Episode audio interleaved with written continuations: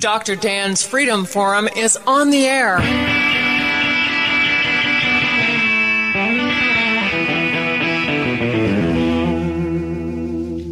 Never send to know for whom the bell tolls. It tolls for thee. Dr. Dan's Freedom Forum is a call to arms for those American patriots who, in the tradition of our founding fathers, will stand up now to defend the Constitution and the liberties that it guarantees to each citizen, to each of us. That is our mission to explain in a clear and concise manner the direct effect of each issue on the individual, on you personally not some anonymous being in a distant place, and to define in no uncertain terms the consequences of inaction. Let the battle begin. My guest on Freedom Forum Radio is Daryl Brown. I think we've seen, as you have pointed out so well, that over the last 230 years, that federal government that was established to do 18 things has grown massively in the scope of its power.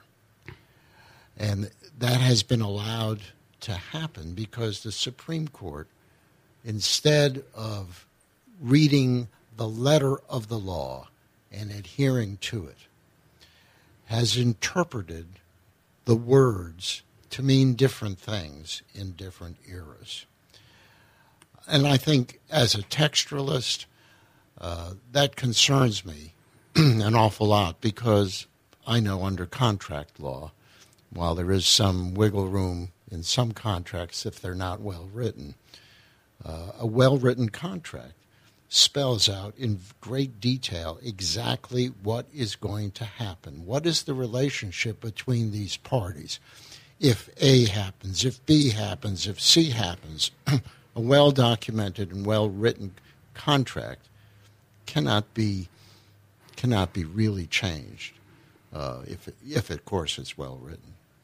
And it goes back to what I believe was the founders' original idea about the Supreme Court was that the Supreme the Supreme Court was not there to interpret laws the individual states were the ultimate arbiter and the ultimate interpreter of laws. And if the law was passed by the federal government that Massachusetts thought was wrong, they had the right to either secede, interpose, or nullify that law because the state was the sovereign, not the federal government. And there has since been decisions from the Supreme Court that says what? That the laws of the federal government supersede the state and local laws. And what are you going to do? The Supreme Court's already made that and made that decision, and they use um, the doctrine of stare decisis um, so much that they're they are going to be reluctant to change that. Well, I think the a major watershed time in, in the history of our nation was uh, around the uh, between 1828 and 1860, and that was a period of time that resulted in uh, the um, the War of Northern Aggression, and it resulted in the Fourteenth Amendment being passed and that amendment, which was was ratified in an underhanded uh, way, basically the southern states were blackmailed into signing on with the Fourteenth Amendment. Fourteenth Amendment itself was very poorly written. Uh, the in, we can't really know the intentions of everyone who wrote that, but nevertheless, even the the people who passed it in Congress were not really sure what it was going to do or what it was what they wanted to accomplish. Some wanted one thing, some wanted another. But that was kind of a, an era when our Constitution was shredded to an enormous degree. Um, again, because in order to say, well, yes, the the ends justify the means, but unfortunately for us now, we are paying the price of a greatly uh, empowered uh, federal government and a judiciary that that seems to be over the top in what they can do. Between the executive branch and the judiciary, they're running this our country as a dictatorship, and uh, without any any adherence to an original contract which spelled out a way of protecting individual freedom the way it had never been really protected before in the history of man. I'm not. Uh, I'm not sure that I agree with that particular assessment totally.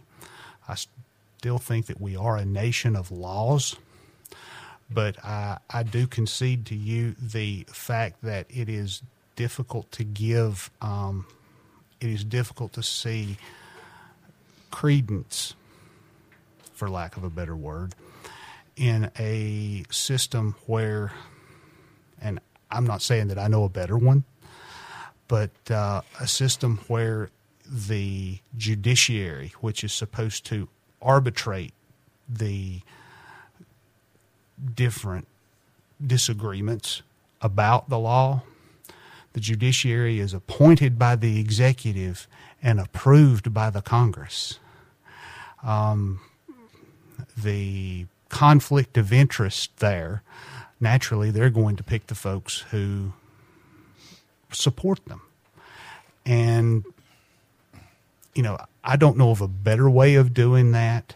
Um, do you eliminate? Do you eliminate the courts? No, they're necessary. Um, but the the inherent conflict of interest is there, um, and political philosophy is often questioned in confirmation hearings for um, for the federal judiciary. Um, how they tend to lean may um, may be dependent upon how the executive sees them.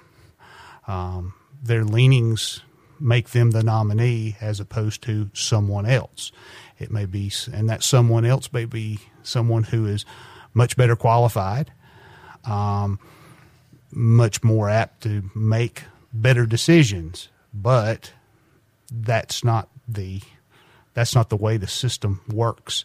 And that system, as far as nomination by the executive and approval by Congress, was something that was set up by our founding fathers. And um, whether that's been abused over the years is, again, above my pay grade.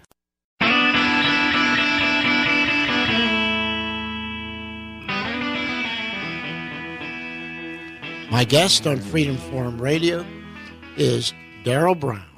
Well, let me let me just say that, of course, I always I always plug a book called The Dirty Dozen by Bob Levy, the chairman of the board of the uh, Cato Institute. He wrote a book called The Dirty Dozen: The Twelve Worst Supreme Court Decisions of All Time, starting, of course, with the Dred Scott decision and going all the way up through Kelo versus Connecticut, where the city of New London was allowed to steal the property of a bunch of homeowners and give that property to another private individual, which uh, most of us took a look at that and said that is obviously a terrible, horrendous miscarriage of justice.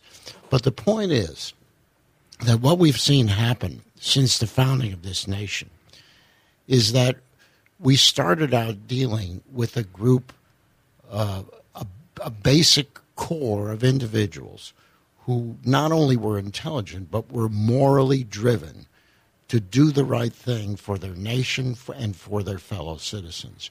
I'm sure that when they sat around devising the Supreme Court and, and how it was going to work, they were thinking of a group of incredibly intelligent legal minds who would sit there and make decisions based upon moral character, and the written word of the Constitution. That is not what we have now. What we have now is a third legislative body that makes decisions based upon political agendas. And that's how people are put on the Supreme Court.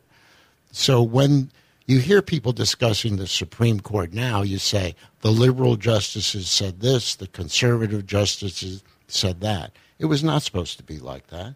It was supposed to be what is legally correct. It doesn't matter what you believe on the outside world. You were supposed to sit there and make legal decisions based upon the law, not upon what your political philosophy was. I agree.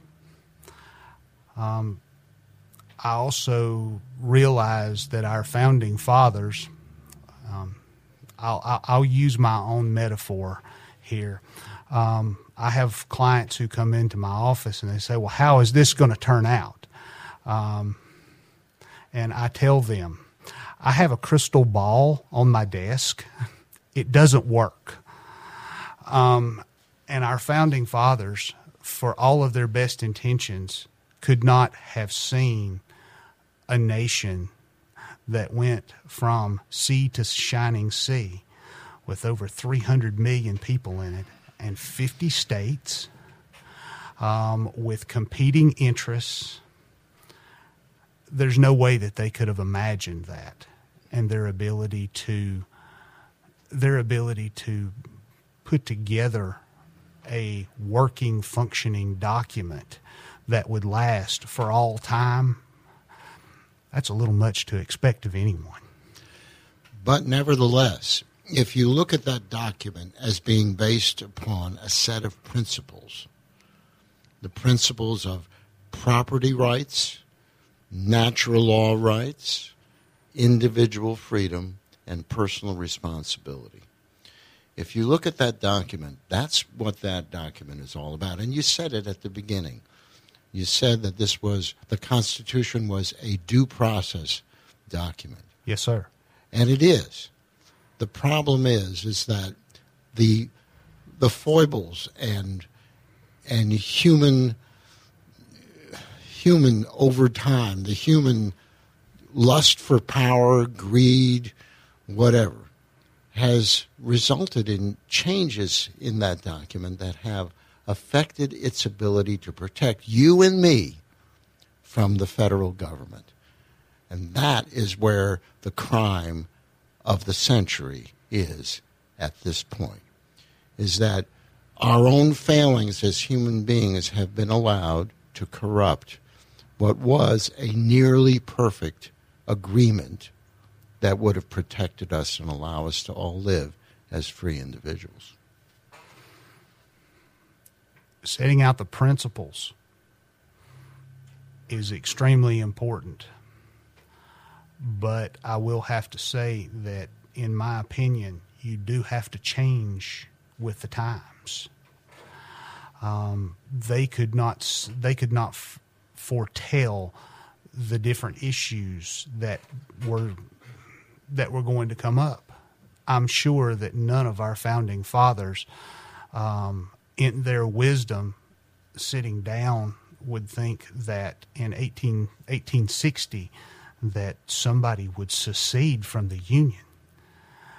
I would not think that they would have thought that. Um, you know, setting down these principles and setting down all of these protections that they have to personal liberty would see that South Carolina would fire a shot in anger and say, We are no longer a part of you.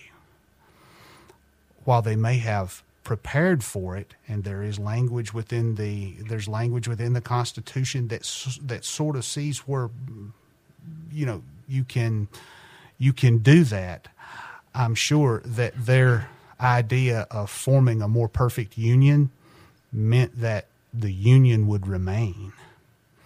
And it, in fact, did not. And that changed our nation. Well, like I said, that was a very pivotal point, pivotal point in our history. But you know, if if you study the history of that era, that the taxation of the South. The South paid 80% of the taxes in the United States. And when they seceded, Lincoln was asked, why not just let them go? If they want to go, they can go. They can secede. And what Lincoln's response was, well, who will pay the taxes if they secede? The tax structure was was was built on a way that punished the South uh, economically, but that spared the North, and that was a real issue. Uh, people like to think that slavery was the primary issue. It was part of it, but primarily it was taxation. But nevertheless, when you deal with a document, a contract based upon principles, and we we have discussed that, things change, instances, circumstances change, but principles do not change. And and that I believe is where we have gone awry in this country is that the principles are no longer being adhered to by a large percentage of the population who want to impose their will on the others. And the Supreme Court has been a party to that process over the last hundred years. And the Supreme Court has allowed the people who want to, the busybodies in our neighborhood, if you wish, the Supreme Court has allowed them to impose their will on the rest of us. And that's why there's an enormous divide in this country today.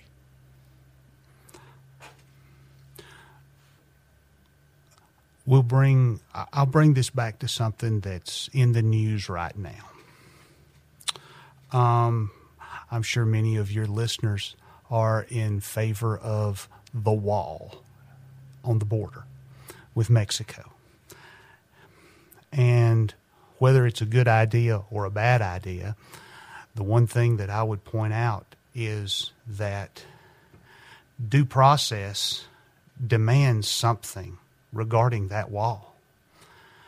There are not just states that border Mexico, there are private property owners that border Mexico if you're going to build a wall, do those private property owners not have and, and for for them to build that wall unless they consent to having the wall built on their property the government's going to have to take that property through eminent domain. If that is in fact the case those people get due process and they must get due process How's the wall being built? It's being built through emergency powers. There's being money that's been diverted from the military and from other sources to build this wall. Who declared the emergency? The executive declared the emergency. It's going different places than where Congress said it was supposed to go where was the process involved there that allowed that particular money, and I know that it's been in the news, to go towards building a wall as opposed to building a middle school at Fort Campbell, Kentucky, which apparently is very overcrowded. The wisdom of those things, I, I, I do I, I don't seek to debate, but legally, there's due process that's involved here. There are separation of powers issues. There are there are legal rights of private individuals that are at stake here. And if you give them due process, can we build a wall on the Mexican border within um, from from from the Gulf of Mexico to the Pacific? Yes, you can you can build that wall. But all of those property owners are going to have to be paid for their property. They're going to have to be paid for the devaluation of their property because, well, the views the view used to be of Mexico, which may or may not be a beautiful view, but the the view of a wall is basically the same view you get if you're in prison. And that concludes another episode of Dr. Dan's Freedom Forum. Join the battle on our website, www.drdansfreedomforum.com. The rights to own private property that cannot be arbitrarily confiscated by the government is the moral right and constitutional basis for individual freedom. Original sin railroad steel.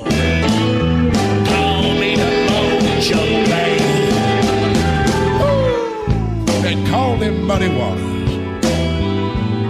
And people, I just love to hear that old man sing.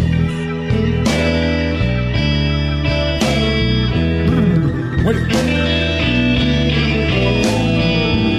Yeah, when I play the hoochie coochie man, I get joy in everything. Everything, everything, everything gonna be all right this morning.